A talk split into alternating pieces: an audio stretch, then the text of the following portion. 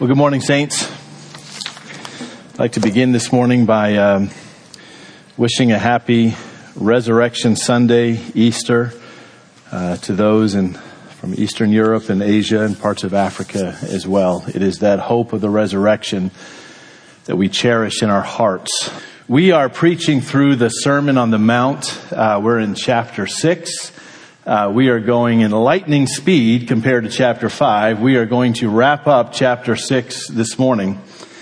And I begin with this quote from a secular news outlet. The accelerated pace and high tension of modern life have produced intense anxiety in many millions of people. So much so that in fact it would be correct to call worry one of the most widespread and debilitating ailments of our time. Someone once called anxiety fear in search of a cause. That was from Time magazine. Speaking of modern life, 1961. So we're going to look at that great topic this morning and see what the Lord has uh, for us. Jesus' method of teaching in chapter 6, there were no chapters when he was preaching, but it's how we have it presented to us today. His method of preaching uh, at this point was to tell us what to avoid. He's now telling us how to live, and he's guiding us by saying, you know, you might see people over here doing it this way. That's not actually how it's done, so you want to do it differently. He would use the phrase, do not, over and over and over again. Last week and today we consider his great teaching on stuff, our possessions, money, things that we have, things that we need, our physical and material needs or wants. What did he say last week? Do not, do not lay up for yourselves treasures here on earth, but lay up treasures in heaven. Live with an eternal perspective. Do not burn yourself out. Do not live just for the here and now, but have an eye on eternity. He was pointing us to the indescribable inheritance that he would buy for us at the cross.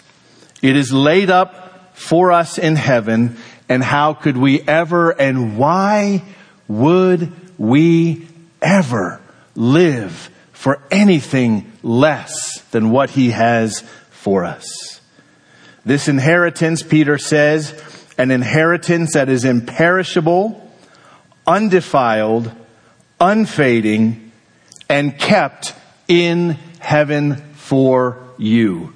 Purchased by our Lord Jesus Christ through his suffering, through his atoning death, by his resurrection and ascension, now gifted to us, do not, Jesus says, and followed by every apostle and epistle afterwards, do not live for anything less than that. Our control verse in this section of chapter 6 has been verse 33. Seek first the kingdom of God.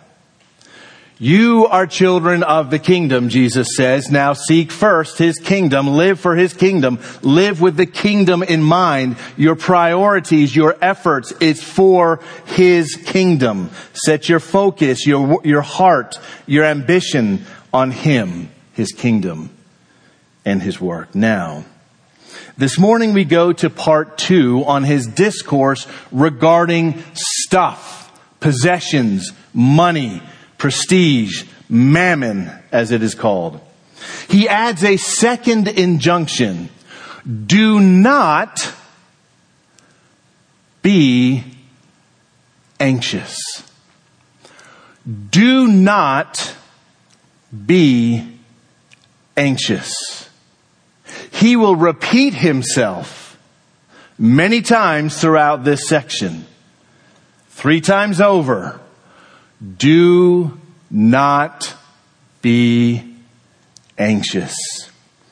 Jesus is our master teacher. He has just spoken about what we do, how we pursue, how we live, the grind, our focus on what we can earn, what we can have, what is ours.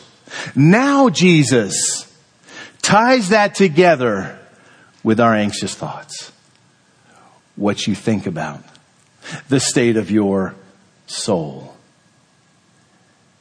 and we need to hear what he has to say. You see, the rich man may lay up for himself treasures on earth. Those whom we perceive to be wealthy, we kind of look at this passage and we say, well, that's for them, but don't make that mistake with this part right here. When he says, do not be anxious about these things, you see, the wealthy person wakes up and says, well, how can I make more? Or most often, how can I guarantee that I won't lose it? Which is exactly what Jesus said. Thieves break into steal, is going to corrupt, is going to fade anyway. And the wealthy person often has on his or her mind, how do I safeguard what I have because I don't want to lose it? But you see, the comparatively poor person with less might be anxious about how do I pay the bills? How can I move myself from one category to another? It can be something that we're anxious about, that we think about, that we obsess about all the time. And I'll say this just a few times this morning. Please do not perceive this section to be a weapon against you. This is not something designed to make you feel more guilty than you might already feel. I mean, let's be honest. Someone looks at you and says, well, don't worry. You're like, thanks. That's my whole life. How do I stop doing that? This is not designed to make you feel worse than you might already feel or to make you feel hopeless. It is designed as a great comfort and a great encouragement to you. And so often we fail to slow down and to consider and ponder the truths of God. Jesus is going to give us such powerful truths and they are designed to bring us comfort, to help our anxious thoughts, our anxious minds, to bring us relief. The the idea, the, the subject that he is speaking to is stuff, possessions. But of course, it has application in all kinds of different ways. So please, as we work through this, do not allow yourself to feel more guilty. Allow yourself, with the Lord's help, to be comforted and helped. So in just a moment, we'll read our sermon text. But before we do that, I'd like to show you some stun- stunning images from God's creation. This is a macaw. We have dear friends in Brazil that we partner with. Uh, those of us who have been privileged to go down and to minister with them, literally, you look up and you see them in pairs flying over. They are beautiful. Look at these flowers. Look at the beauty and the intricacy of God's design and His creation. Keep this in mind because you might know these images will come up in what Jesus has to say to us this morning. Matthew chapter 6, beginning in verse 25.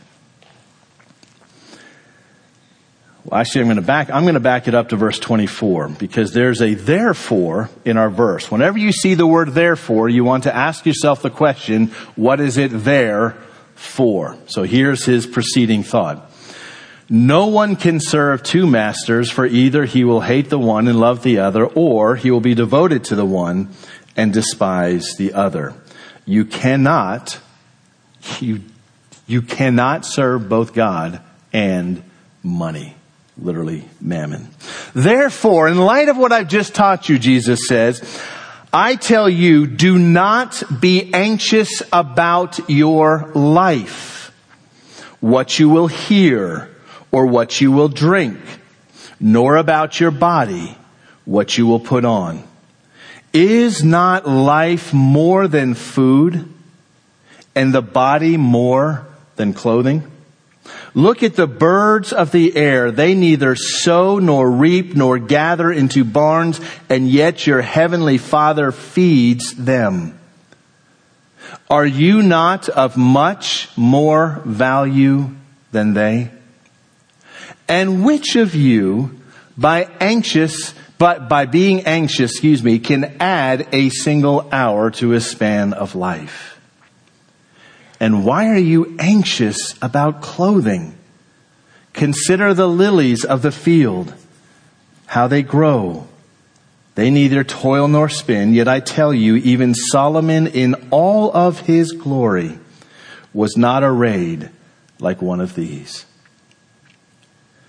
But if God so clothes the grass of the field, which today is alive and tomorrow is thrown into the fire, Will he not much more clothe you, O you of little faith? Therefore, do not be anxious, saying, where shall we eat? What shall we eat? Or what shall we drink? Or what shall we wear? For the Gentiles seek after all of these things, and your heavenly Father knows that you need them all. But, there's a contrast.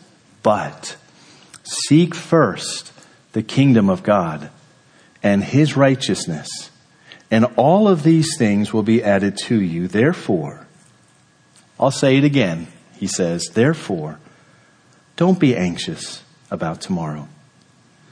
For tomorrow will be anxious for itself. Sufficient for the day is its own trouble. Amen to that. Three times over. Don't be anxious.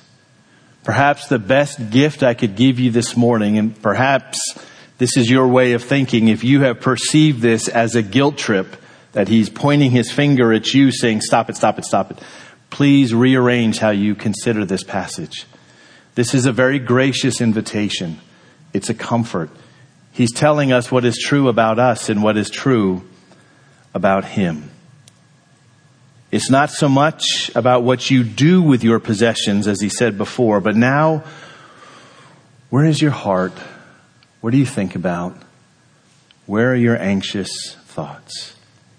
If verse 33 remains our control verse, seek first the kingdom of God. Perhaps a subheading today would be this further statement that he makes. Which of you, by being anxious, can add a single hour to his life. Those are just facts. And we know it's true. How many of us worry and fret about something? A, it doesn't happen. B, it didn't happen the way we thought it was. C, it did happen and we're still here. D, it really hasn't changed the core element of who we are. You see, what we know to be true is that we can worry and fret and be anxious about big and little things. But that in itself doesn't change anything. Not one thing. It doesn't help. This is why Jesus is inviting us to flush out the toxicity in our own thinking and in our soul to trust Him. And I'll be the first to say it's not easy. Our natural default is to worry and to be anxious about so many things. Like I said, big or little things. I want you to hold that thought. Remember the little boxes that we've been applying to this, this uh, section of the Sermon on the Mount. Today we're going to select these two boxes. You can take what Jesus teaches in this section and you can put them right in these two boxes. The first is keeping an eternal perspective. The second is this God loves you, and God will care for you. Jesus is calling us to a life that is far more glorious, more joyful than anything we would ever do on our own. Let these two truths on that screen soak over you this morning. Marinate on them this week. I'll say it one more time. This is not a weaponized verse. These are not verses and statements designed to beat us down or to make us feel guilty. They are a gracious invitation to us, given to us by God's grace, inviting us to see the big picture and to increase our trust in Him each and every day in the small things and in the big things. And I'll just say this. Some of you who have grown up in church, you might be familiar with the King James, which actually says, take no thought for your life. That is actually very Shakespearean. That is a, a phrase that Shakespeare uses often, or used often. And I just want to say it made sense to the people in the 1600s as they were reading it, but it doesn't exactly convey, which is why the newer translations kind of clean it up just a little bit so we can better understand it. He's not saying don't think at all about your life and the details. That would be disastrous.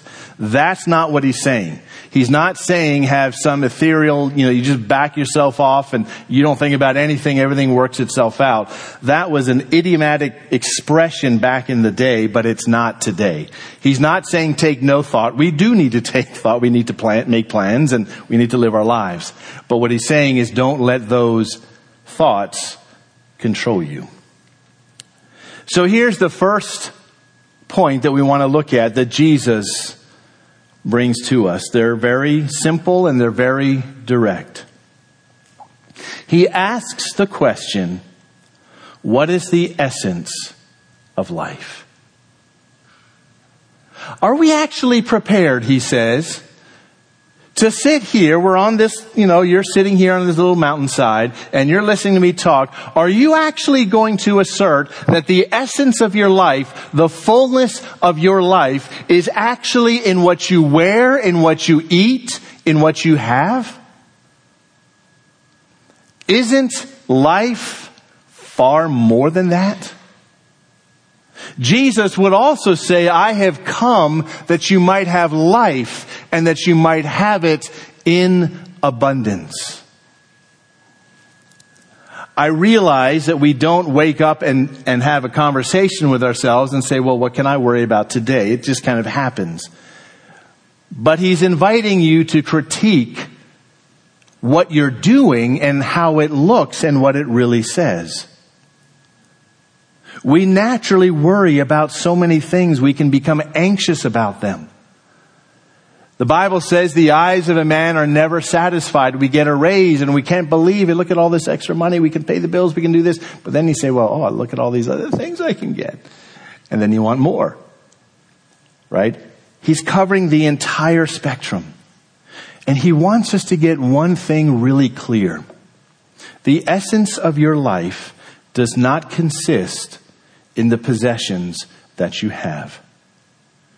Hands down, the most happy, contented, joyful people that I have had the pleasure of knowing often have very little. And frankly, they don't care because they found one who is so much more worth their affections.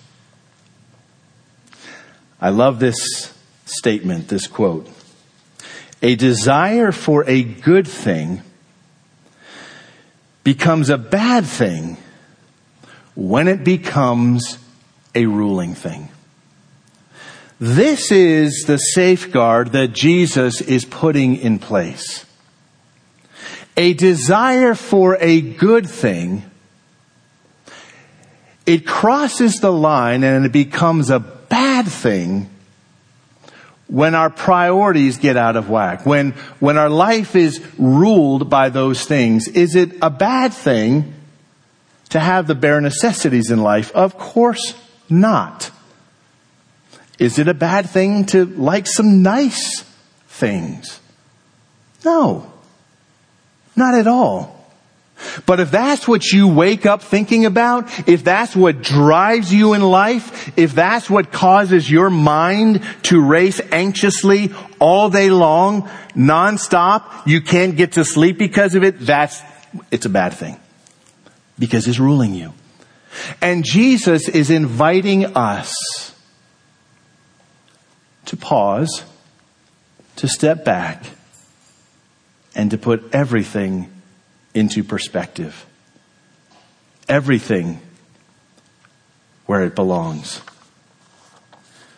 To set up our next point, I will move you now from the professional photographers of the internet that you just saw to my cell phone. This is right up the street from, right up the dirt road from one of the uh, villages that we have a, the pleasure of ministering in and supporting and partnering and growing in our friendship. Um, this little macaw um, is very unusual. They're they're always in pairs, but this guy lives in the tree in front of the hut of someone that we know. And they would often take us down so that we could visit with this little macaw. It's, it's amazing. Like, it's hard to see him in the tree because there are these big leafy, big leaves. And, and then all of a sudden you find him.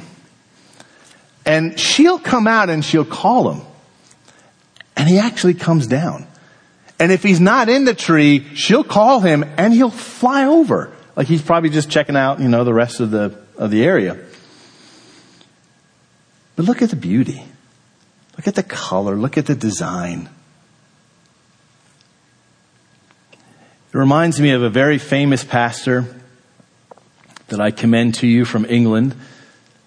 This is John Stott. He's known for his work on the cross for the book of Romans. This week would have been his 100th birthday. He was never married. He had an extraordinary ministry there in London and well published as well. But he was an avid bird watcher. And by avid, I mean that was his hobby. This was his favorite passage in all of scripture. To read his commentary on this passage is fantastic. I mean, he'll tell you all the ins and the outs of the different birds, where they live and their design and all of these things. It's amazing. I remember my, my grandma and my grandpa most of my family, as you know, is is in uh, is in England. These are my dad's parents. When they would come over, they would come over every couple of years, and they'd come for about five or six weeks. And my grandpa, he loved cardinals. He loved them.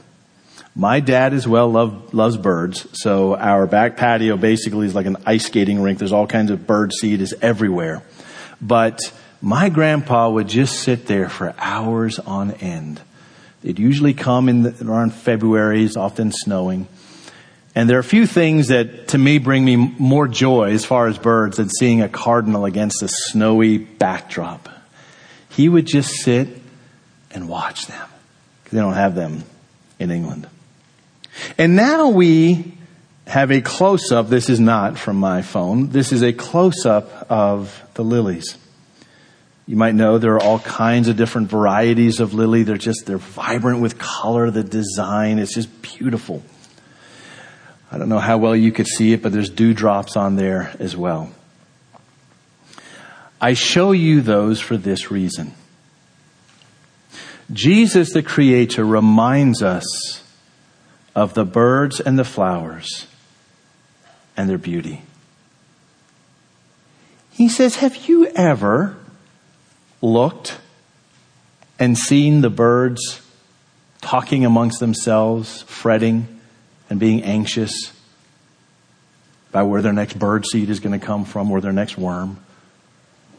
He says, no, you don't, you don't see that. Remember King Solomon means a lot to them. Remember King Solomon, famous king, wealthy, wise. He said, listen, he had, he didn't know what to do with all of his money. Certainly not with his wives. But listen, he said, think of how well dressed he was, his wardrobe. He's now look over there. God arrays his creation with such beauty. Do you think those lilies, do you think they bloom? So, oh, my goodness, what are we going to do? How are we going to pull it off? No. And he just says this. He says, listen, you are so much more valuable to God than the birds and the flowers. You need to enter into that and to believe it and to know it and to remind yourself of it and be reminded of it that you are precious to God. Now please note, he's not saying, again, he's not saying don't plan, don't have a work ethic, don't be consistent in what you do. Don't think about how you're going to order your day or how you're going to get your stuff done. He's not saying that. That would contradict basically the entire book of Proverbs. There's order and there's plan necessary in life. Of course there is. But a good thing becomes a bad thing when it becomes a ruling thing. He says, listen, don't cross over that threshold to where these things are ruling your thoughts. And let's be honest, torturing you, robbing you of sleep. He says, You need to know God loves you. God will care for you. You do your part, He'll do His part. Work hard, do what you have to do, but know that God's not going to let you go. He's not going to let you down. He's not here this morning, but yesterday we moved Collins into, into a new place. And uh, what's today? Sunday, Saturday and Sunday, uh, Saturday and Friday. We just got to talking, some of us.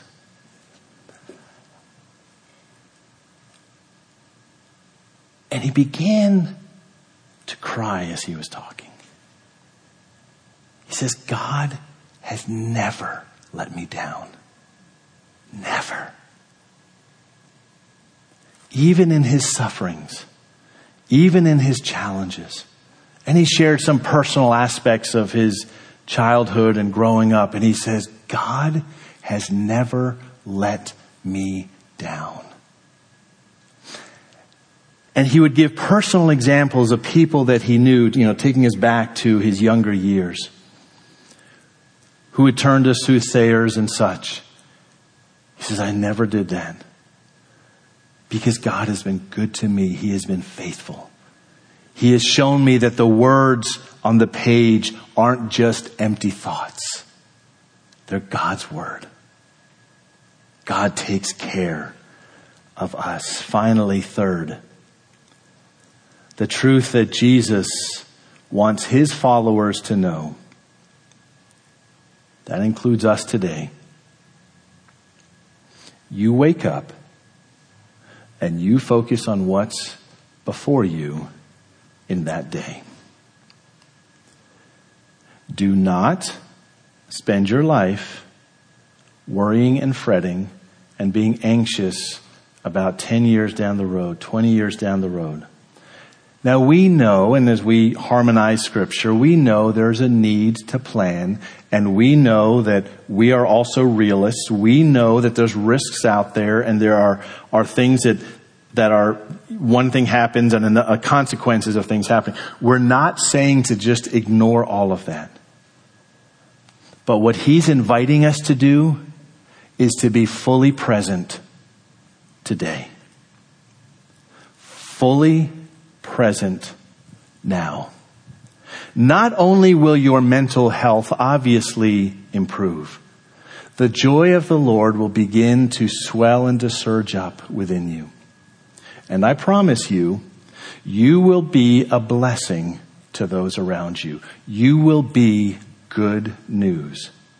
And I'll say it again. The people that I have had the privilege of knowing who have had the greatest impact relationally on other people are the ones who have taken what Jesus has said to the best of their ability and lived it. Because what happens is we talk about consequences when we begin to see our value before God, when we begin to see the eternal perspective, when we believe in our heart that God loves us and that we are precious to Him, that He will never let us go. He will not let us down. When we begin to live with the conviction that there is something much greater ahead for me, guaranteed for me, kept in heaven, reserved in heaven for me by the power of God, I begin to change my priorities. And when I can live in the moment, in that moment, I am closer to God. I enjoy the fellowship of the Holy Spirit. And because God is more full in me, you are going to see it. And you're going to take note and you're going to be encouraged and you're going to watch someone who lives like that. Hmm. I can do that. I can live like that as well.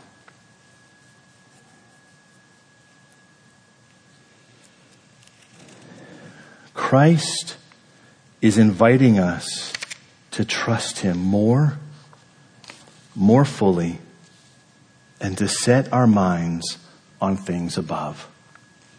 Saints, we all know the battle in our minds. We know the anxious thoughts we read the book of Psalms, we say, thank you, David, for telling me, for verbalizing exactly how I feel when he talks about all my anxious thoughts. Saints, I am encouraging you by God's grace to let him take you one step closer to being less anxious about stuff and more fully present with him. The apostle Paul speaks to this so well.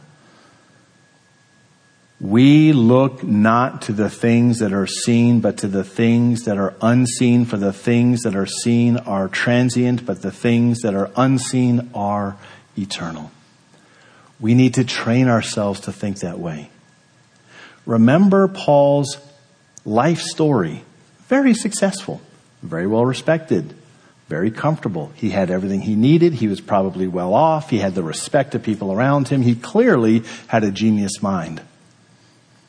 Oh, but when he met Christ, all of that became refuse to him. And he willingly suffered for it. You know the story. I mean, all the, these old, old people who put the chapter headings in the Bible, I mean, why don't they just say it? You know, for the book of Acts. Name the city, Paul gets beaten up. Next page, another city, Paul's left for dead. Oh, look, here's another city, Paul's still there, and he's ready to do it again. Why? Oh, because he could see the eternal. He lived like that. The brother that the Lord used back in the 1920s to call my grandparents from England to serve him in Congo for 30 years, he said this Only one life, twill soon be past. Only what's done for Christ will last. That's C.T. Studd.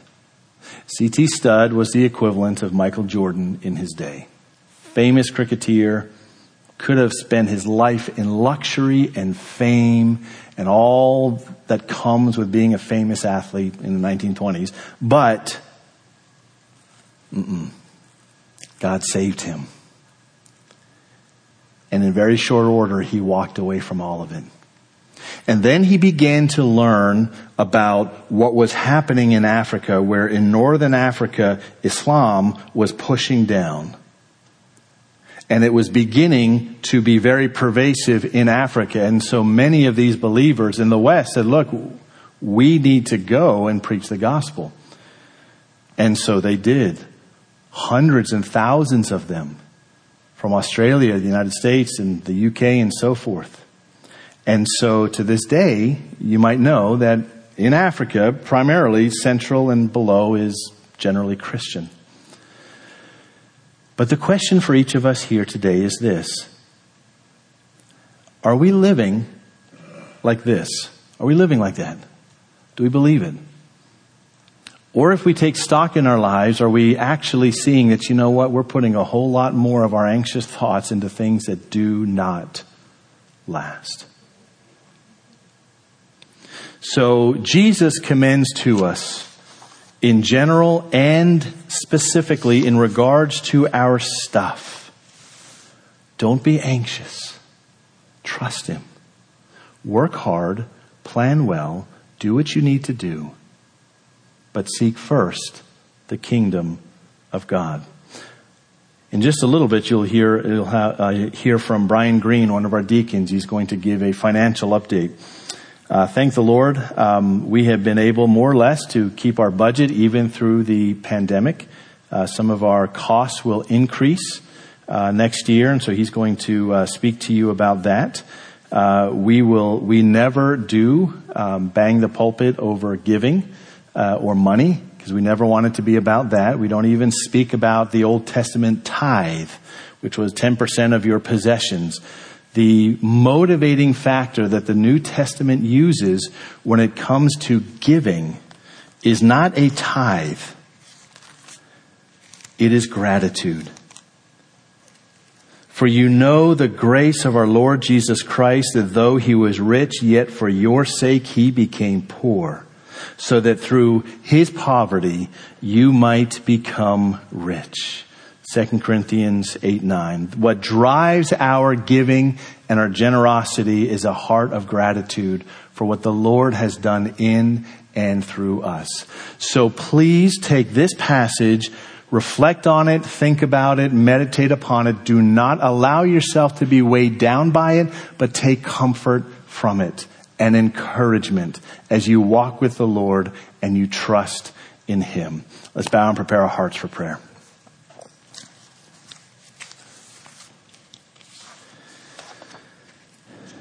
There are surely so many things, even beyond stuff, that we can worry about and fret about and be anxious about. The Lord knows our frame. The Lord knows that we're prone to do this, and He consistently invites us to trust Him and to see His provision for us and to be reminded of how deeply He loves us. And I realize that for different people, this, the anxiousness can take different forms and stem from different reasons. Sometimes it is organic. So take this, reflect upon it, let the Lord encourage you with it. Most gracious Heavenly Father, thank you for your kindness and your care for us. Thank you for the good news for the gospel of Jesus Christ. Whosoever will may come, believe on the Lord Jesus Christ, and you will be saved. Thank you for the death, the burial, the resurrection of our Lord and Savior. Jesus Christ. If there's anyone here today or hearing afterwards who have not put their faith, their confidence, their trust in the Lord Jesus Christ, we pray that today would be the day of their salvation. Father, each of us are in a different place in our pilgrimage, our walk with you. We are not guaranteed a one more day. We know that. Help us to live in light of eternity Help us to be generous with what we have, to look out for those who, who are lacking. Help us to trust you, to be resolved to trust you with all of our heart. All of these things we pray in Jesus' name. Amen.